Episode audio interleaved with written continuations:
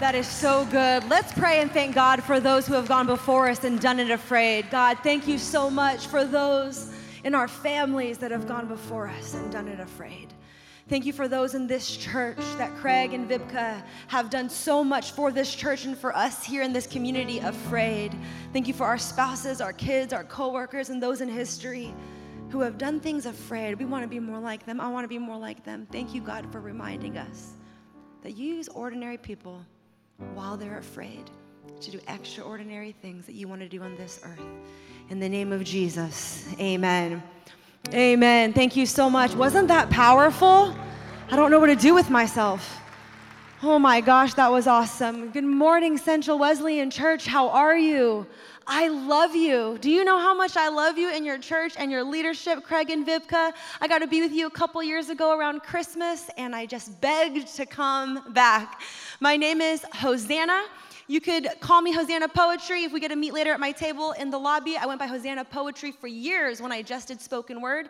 Um, it's, you can also call me by my given name, Hosanna Wong. Either way, I won't be offended. Hosanna Poetry is a little bit misleading because it sounds like I'm just gonna rhyme and scream at you for the next 25 minutes, which would not be the case. Um, Hosanna Wong is also kind of misleading because if you grew up in church and you know about like Hosanna, like Hosanna in the highest, it sounds like I'm a Chinese worship leader, um, which is not the case either. Uh, I promise you, if I was singing, you wouldn't be brought to the highest, you'd be brought to the lowest. And so I'm just gonna be preaching today. You can call me by either, but I am so thrilled to be a part of this series, Do It Afraid. Someone in the back asked me, Do you speak on fear? A lot? And I said, No, but I am an expert. I am so excited to share with you all of my fears. A little bit about me, if we've never got to meet before, I grew up on the streets of San Francisco. My parents planted a church and outreach to the homeless, drug addicts, prostitutes, and pimps on the street there 30 years ago when I was in my mom's belly. I'm 29 years old now. And I loved growing up on the streets there. In fact, they're who taught me spoken word. All my drug addict ex convict friends taught me the art of hip hop and the art of storytelling. They also taught me the art of poker, but I only pursued one of those career ambitions. Amen. And I so loved just getting to learn to tell stories that way. It's a little bit different, but that's just kind of how everyone on the streets talked. So that was kind of the natural language of my soul.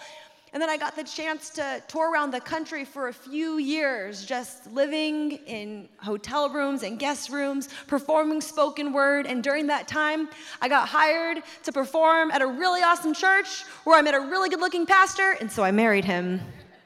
Chinese man, we get A plus in school. Marry that man. and you're not supposed to like pick your favorite churches that you go to, but when you go for a gig and you leave with a husband, it's at least top 10. My husband's actually from Hudsonville. Is anyone familiar with Hudsonville? Yes, some Hudsonville fans in the house. What's up? So I love when I get to come here. I kind of feel like it's a second home. I get to see my awesome in laws, Bill and Sue. And because I've been at this church and I love this area, I do kind of feel like I'm already home. And I feel like I'm just going to be really open about my fears, right? That's what your dysfunctional family tells you about when you see them after a long time.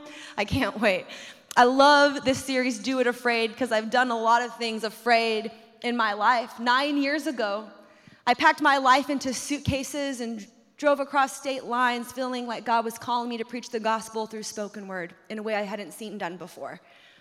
And during that time, I had to stop in between state lines to do my laundry because I was living out of hotels at the time, performing three to five days a week for the next four years.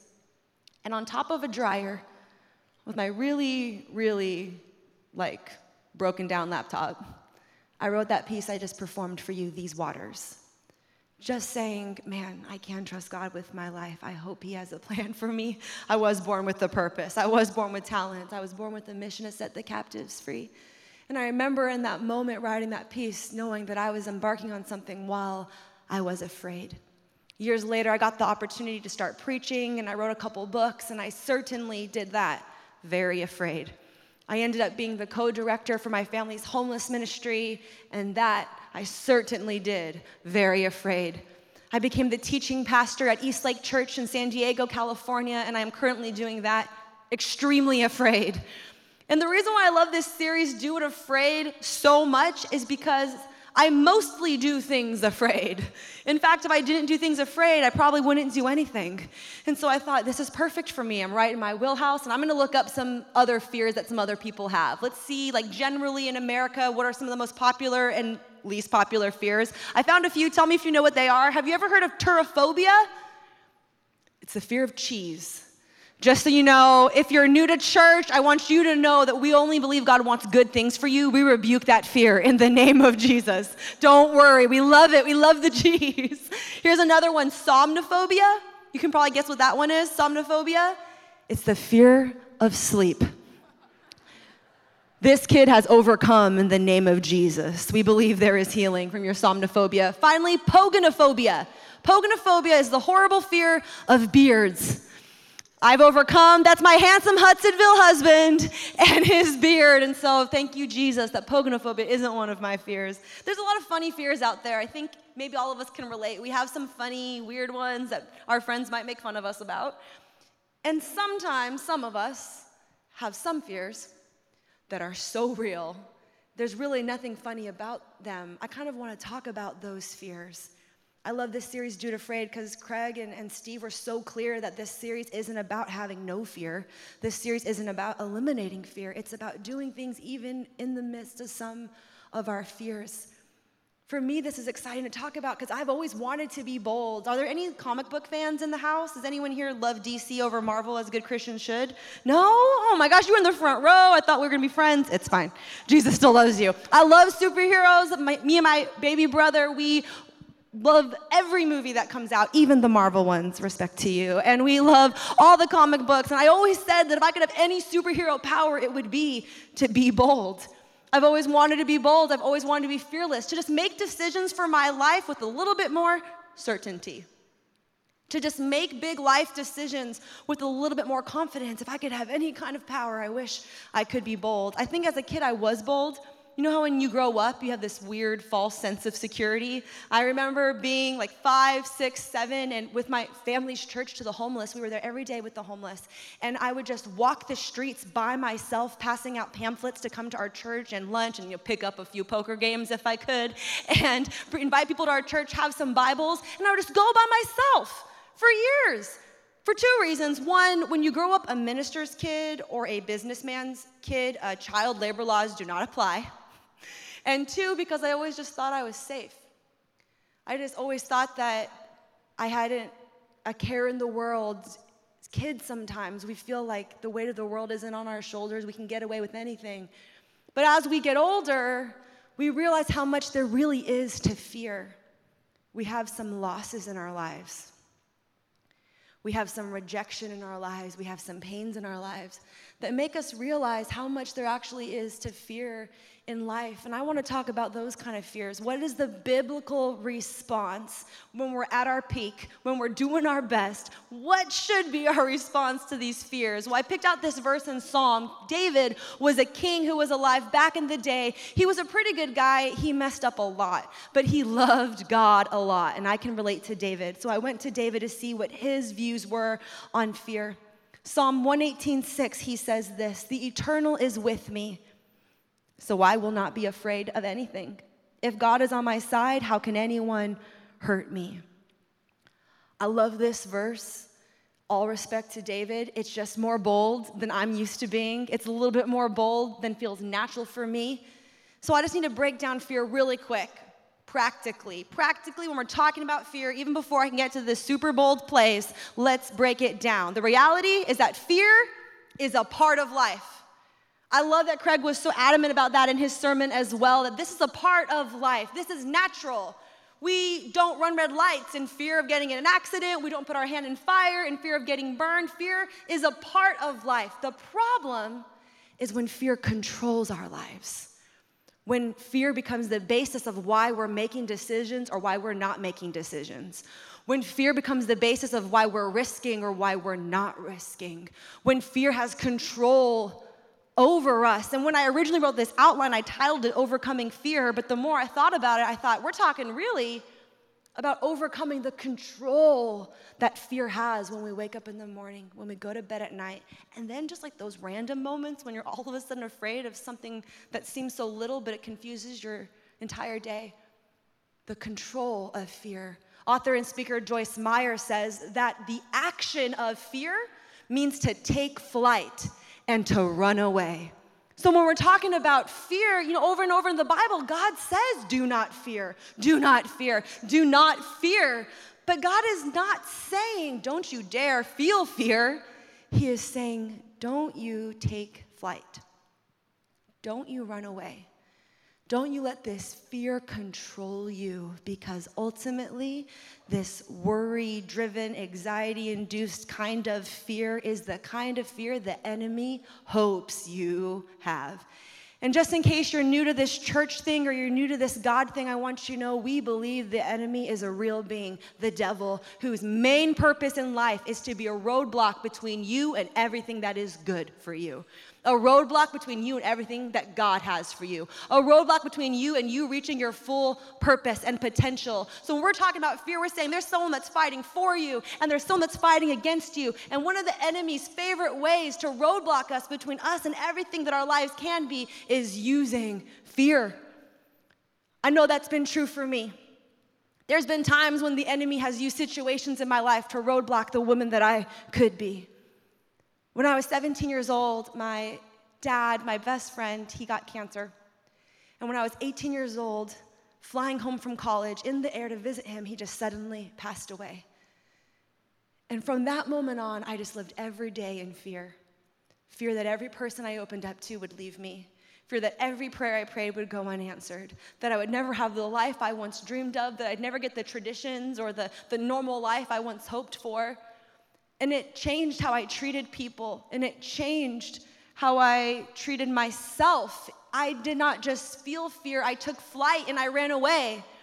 I started finding my identity in alcohol, in my image in my body, and in men, and in being someone that was just hard as a rock, not letting anybody in because of what happened to me. Sort of ran and took flight and found identity in being a victim.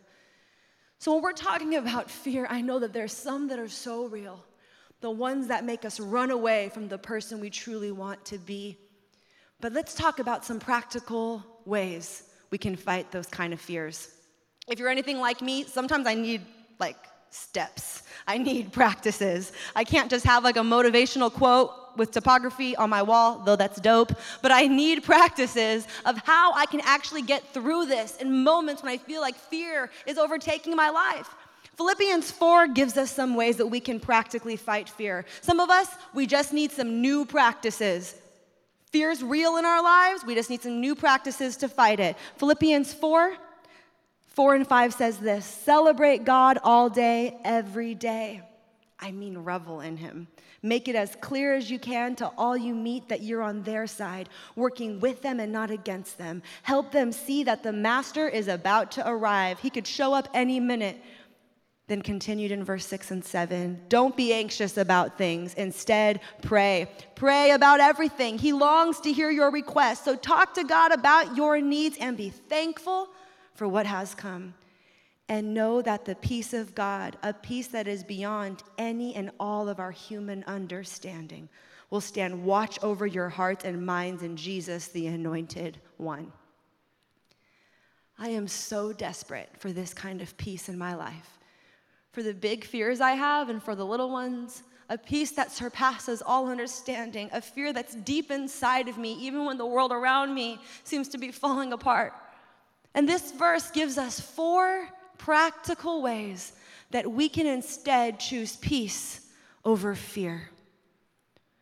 One, celebrate God all day, every day. I love this point because it's simple, but it changes your mind. It's saying that, hey, when you wake up in the morning, let's have God be at the forefront of our minds. In the middle of the day and you're going to work, walking around life, let's have God be at the forefront of our minds. And at night, something different, but not at all. Let's just have God be at the forefront of our minds because it helps us. It helps us to look up instead of looking down at the ground at all of our anxieties and worries. Have you celebrated God today. Two, be gentle, kind, and on other people's sides. Now, this is my least favorite point because I love holding grudges. I'm really good at it, but I will tell you for all of the years that I've spent holding grudges against people who have hurt me, it's been years of my life wasted. This verse says if you want peace that can fight your anxiety, if you want peace that can fight your worry, if you want peace that can fight your fear, here's an idea be gentle and kind and on other people's sides. This is what that looks like practically for me. You know those events you go to and you know that one person's gonna be there? That one meeting at work and you know those people are gonna be there? Those things that the enemy uses to control whether we're attending something or talking to someone, those ways that we take flight and we run away. In those moments, I've taken this verse to mean this before I get there, because first of all, I'm still gonna go. And second of all, before I get there, I'm deciding I'm just gonna be for them. If they're gonna fight for themselves, I'm gonna fight with them. I don't need to win, we can all win. I'm just gonna decide beforehand that I'm gonna be on their side. And it has set me free of so much anxiety going into difficult situations. The third point, the third way we can find peace instead of fear is pray. Pray instead of worrying. I like this point because it's not condescending. You know, when you're going through someone and someone just says, Don't worry, and like it totally invalidates your feelings. I love that this says, Pray instead of worry. It's given me a practical, actual thing to replace my worry time with. Now I'm doing prayer time. It helps me be more self aware when I'm scrolling through my Instagram, comparing myself to other people. Let me be self aware and pray instead of worry right now. When I'm at work and I can't do one thing productive because I'm worried about all these things at home, I'm gonna be self aware. I'm gonna pray instead of worry right now. When I can't make that big decision in my life, when I can't do that thing I feel God's calling me to do, instead of just sitting here worried about all the things, all the what ifs, I'm gonna pray. Would God come into this situation? Would God come into my mind? Prayer is just a better use of our time. And finally, four, be thankful.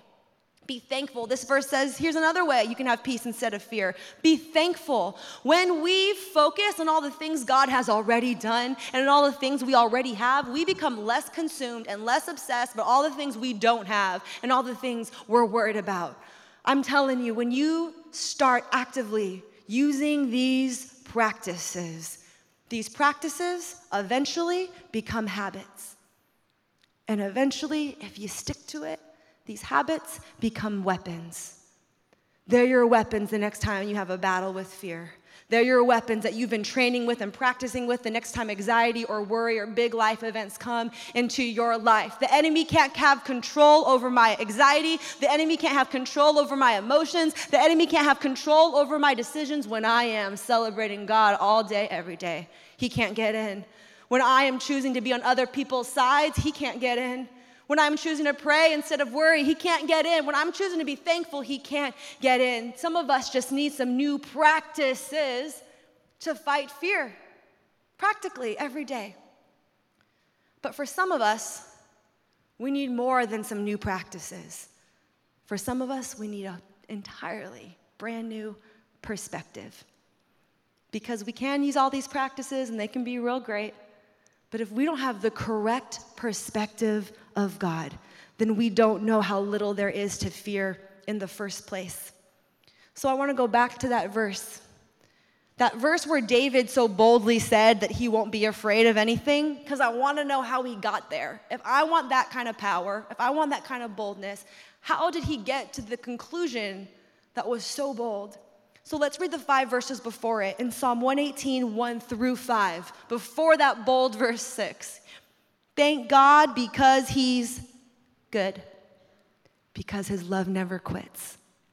Tell the world, Israel, his love never quits. And you, clan of Aaron, tell the world his love never quits. And you who fear God, join in. His love never quits. Push to the wall, I called to God. From the wide open spaces, he answered. And because of all that, he comes to a conclusion in verse 6. So the eternal is with me. So I will not be afraid of anything. If God is on my side, how can anyone hurt me? The accurate depiction of God, the new perspective we need to have of God is that his love never quits. The accurate perspective of God is that push to the wall, no matter what corner we find ourselves in, His love never quits. The accurate perspective of God is that He's not as sick of us as we are of us, He's not as tired of us as we are of us. He's not as done with us as maybe some people in our lives have been of us. His love just never quits. Why can we be so bold? Why can we do things afraid? How can we have the kind of boldness that David has? My question would be Do you know how loved you are? 1 John 4 says this God is love. When we take up permanent residence in a life of love, we live in God, God lives in us. This way, love has the run of the house, becomes at home and mature in us so that we're free of worry on judgment day. Our standing in the world is identical with Christ. There is no room in love for fear. Well formed love banishes fear. Since fear is crippling, which we all know, Fear can be very crippling sometimes. A fearful life, a fear of death, fear of judgment is one that's not yet fully formed in love. If we are living in fear, we are not living in God's perfect love. A life that is filled with fear cannot possibly be filled with love. A life that is filled with love could not possibly be filled with fear. If we were truly obsessed with this love, all we were doing was try to read about this love, listen to this love, be around people that know about this love. If we were focusing on that kind of a love, He's in us, we're in Him, there would just be no room for your fear. Where would you find the time? How would you have the time for those kind of emotions or anxiety when you were just so aware of how loved you are? When people tell me they're consumed with fear, I always wonder do you know how safe you are? Do you know how loved you are? I remember years after my dad passed away when I was touring and I met my now husband, Guy. When he first asked me out, I was so plagued with fear. I remember telling him, like, I need time, I need space, I need to think. I took three days to think. It's a terrible story. I was a bit much. But, anyways, I drove to see my mentors that were also my friends over an hour to see them. And I told them, This guy, this guy is asking me out. I'm so afraid I might lose him. What do I do if this doesn't work out? I'm so afraid. And they said to me some of the most freeing things anyone's ever said to me. They said, Hosanna, if he breaks your heart, we'll hate him with you. That's, that's real love, right? That's the hood love I was raised with. If you have those people, don't lose those people. As the great poet Kendrick Lamar once said, loyalty, loyalty, loyalty you got to keep those people. But because I was so aware of how safe I was, it was easier to be bold. Because I was so aware of how protected I was, it was easier to be fearless. I knew that if it didn't work out this time, if my heart went through some hard stuff this time, that there was a safe place for me to go back to where people were on my side. Children of God, do we know how protected we are? Do we know how safe we are? Do we know that there is a place we can come back to even if the world is against us, even if things don't go our way? Do we know that if something breaks our heart, if something fights against our identity in Christ, God hates that with us? God hates everything that stands in the way of us and His love for us. God hates everything that stands in the way of his relationship with us. God hates everything that stands in the way of you knowing how much he loves you. That thing that takes you away from him, he'll hate that with you. Do we know how safe we are? Because just like when we were kids and we didn't have a care in the world, God actually says in the Bible, He hopes that we do approach Him like a child. Matthew 18, 3 says, This is the truth. Unless you change and become like little children, you will never enter the kingdom of heaven. So it makes sense that from day one, the enemy has been after our childhoods. He hopes that we don't trust Him like a child. He hopes we don't risk with him like a child. He hopes we don't hope, dream, or invest like a child. Because if the enemy can be a roadblock between us and us approaching God like a child, then he can be a roadblock between us and a, us experiencing the full presence of God. He hopes that you just live plagued with fear, not risking, not dreaming, not hoping again, so He can stand in the way of you accessing God's full presence and your full potential. The enemy just wants to be a roadblock between us and all that God has for us. The truth is the enemy knows how safe we are. So he doesn't even need for us to fail, he just needs for us to fear. He doesn't even need for us to be completely destroyed. He just needs for us to be distracted with all of the worry and anxiety and the what ifs of what could go wrong. He doesn't even need for us to be completely destroyed. He doesn't need for us to be completely distracted. He doesn't even need for us to be completely ruined. He just needs us to run. The enemy already knows how safe we all are. So it's time that we do too. But this time, it's not like a false sense of security, like our weird childhoods. It's with an accurate sense of security. Do we know the safe place we can come back to when things don't go our way? Some of us just need some new practices. Some of us just need that new perspective. But of course, we can't really talk about fear in church if we don't talk about what happens when those fears come to pass. Because some of our fears have not stayed hypothetical. And some of us aren't crazy for some of the fears we've been having. Sometimes those fears come to pass. And what is the practices for that? And what's the perspective of that? And what do I do now when all the hell breaks loose in my life and I'm living in fear? I had a season like that happen to me not too long ago.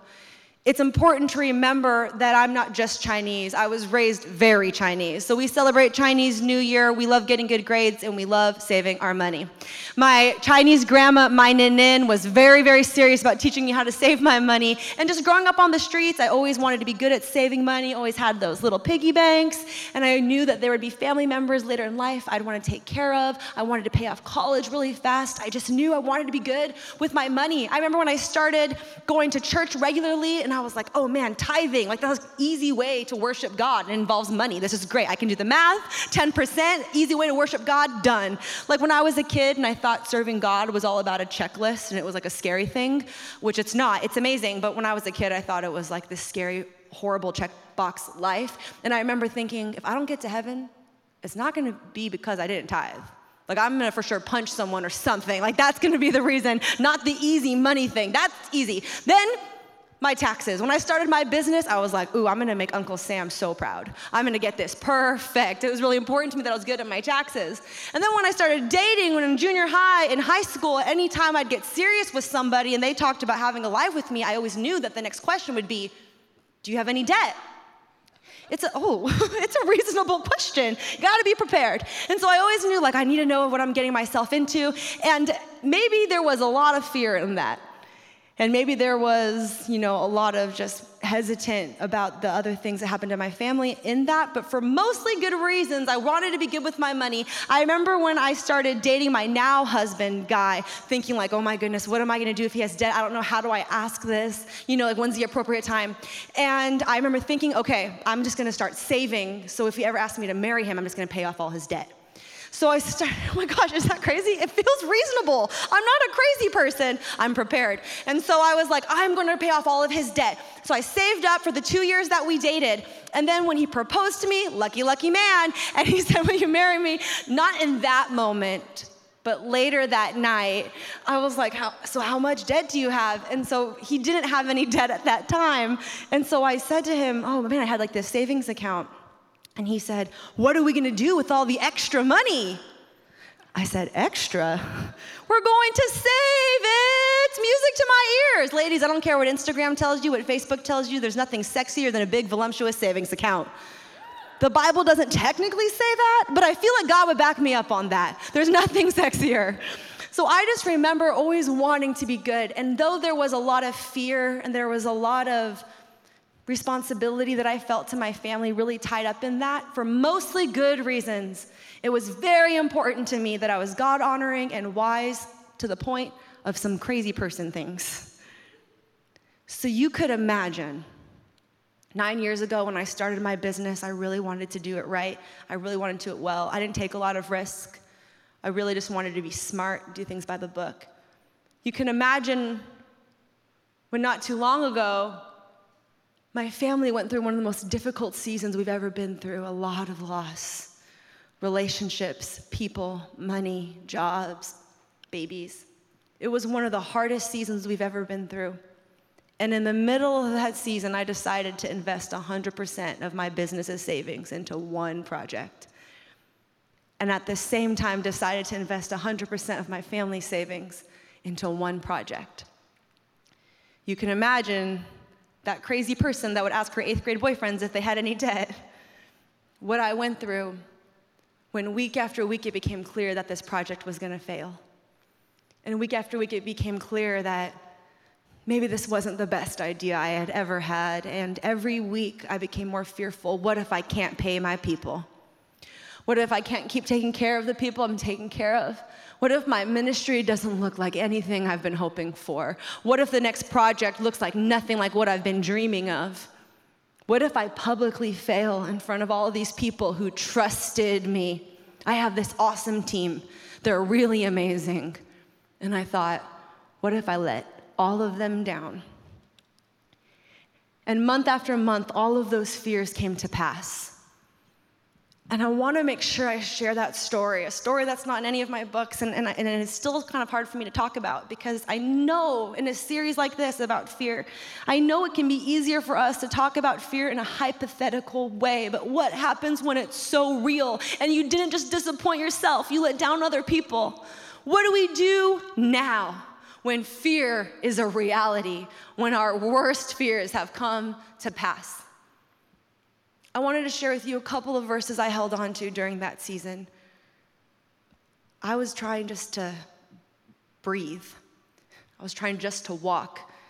Didn't even consider overcoming fear. I just wanted to survive. Here are two verses that I held on to when I was trying to figure out what's the perspective I have of God now. Psalm 18 19 says, He led me to a place of safety he rescued me because he delights in me. The true perspective of God that we can all have is that he likes us. It's kind of different than the God I was raised learning about. He'll never stop liking us, so he'll never stop rescuing us. He actually likes doing that. 2 Corinthians 1:10 says he has delivered us from such a deadly peril and he will deliver us again. On him we have set our hope that he will continue to deliver us. The accurate depiction of God in the middle of our fears is that God is the kind of God that will rescue us again and again and again. He likes us, His love never quits. He is good, He wants to rescue us, and even if we invest again and fail again, He'll deliver us again. Even if we lose again and feel like we're failures again, He'll rescue us again. He's not done with us. There is more He wants for us. There's more He wants to risk with you. There's bigger dreams that He has for you. And even if it doesn't go the way that you hope, He will rescue you again. I wish I could say that none of my fears have ever come to pass, but the truth is, because some of my biggest fears already have, Bad news for the enemy. I already know how safe I am. Because if I could live through that and survive that, the enemy better be afraid of the kind of dreams I'm dreaming now. And the enemy better be afraid of how much we're investing in the next thing we're working on.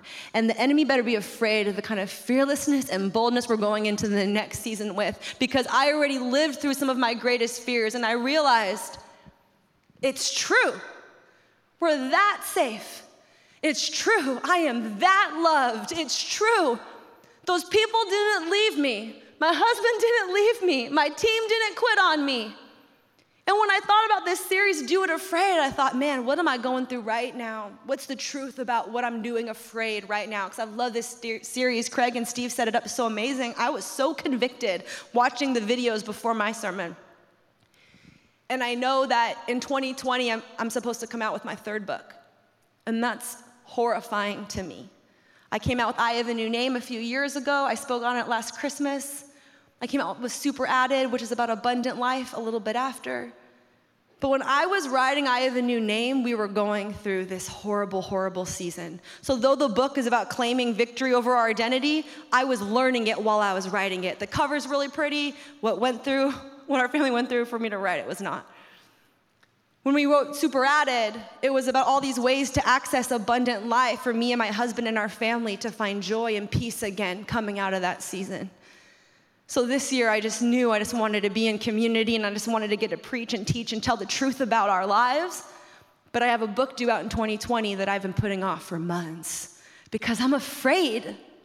I'm afraid not just of, of what's gonna happen to me, I'm, I'm afraid of what I've done to my team and my family and I just don't want to mess this one up this time. But man, I already survived failing once.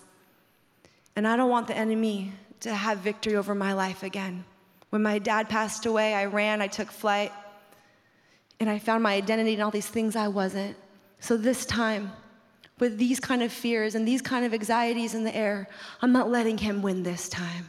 And I'm not letting have victory over my emotions this time. I'm trying my best to celebrate God all day, every day. I'm trying my best to fight for people, though that's not my natural instinct.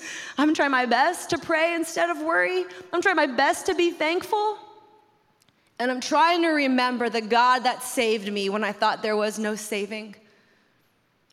I'm trying to remember how good He is and how safe I am. So I want to read to you one more verse that was my anthem when I came out of that season a couple years ago. And the anthem I'm trying to proclaim over my life now Isaiah 57 and 8. I'm going to call the band to come back up and lead us in worship right after this. Because the Lord, the eternal, helps me, I will not be disgraced. So I set my face like a rock confident that I will not be ashamed. My hero who sets things right is near. Who would dare to challenge me? Let's stand and debate this head to head. Who would dare to accuse me? Let him come near.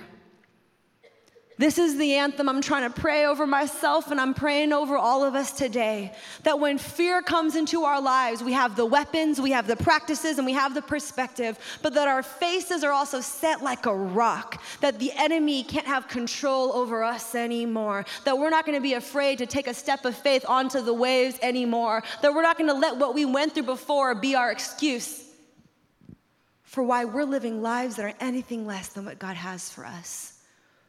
If you're going through fear, I'm with you. If someone in your life is going through fear, man, I'm alongside of you praying for them. And I want to pray for all of us in here today that we too would have the courage to set our faces like rocks, and no matter what happened before, that we would still be able to somehow do it afraid. I'm going to pray for all of us right now. God, I pray with all my heart, would you please remind us every day this week. When we're worrying, would you remind us to pray? When we're comparing or being rude, would you remind us to fight for others? God, would you just remind us every moment when we're dealing with fear, anxiety, or irritation, would you remind us that we could instead have your peace? And God, I pray for people specifically going through real fears right now would you remind them every single day this week how safe they are? Would you remind them every single day this week how protected and loved they are? I hope we risk more, God. I'm tired of being complacent. I hope we dream bigger, God. I'm tired of the enemy having victory. I pray that you would give us a new found assurance in who you are and how safe we are with you. In the name of Jesus, amen. Thank you, Central Wesleyan family. I love you guys. I hope to see you soon.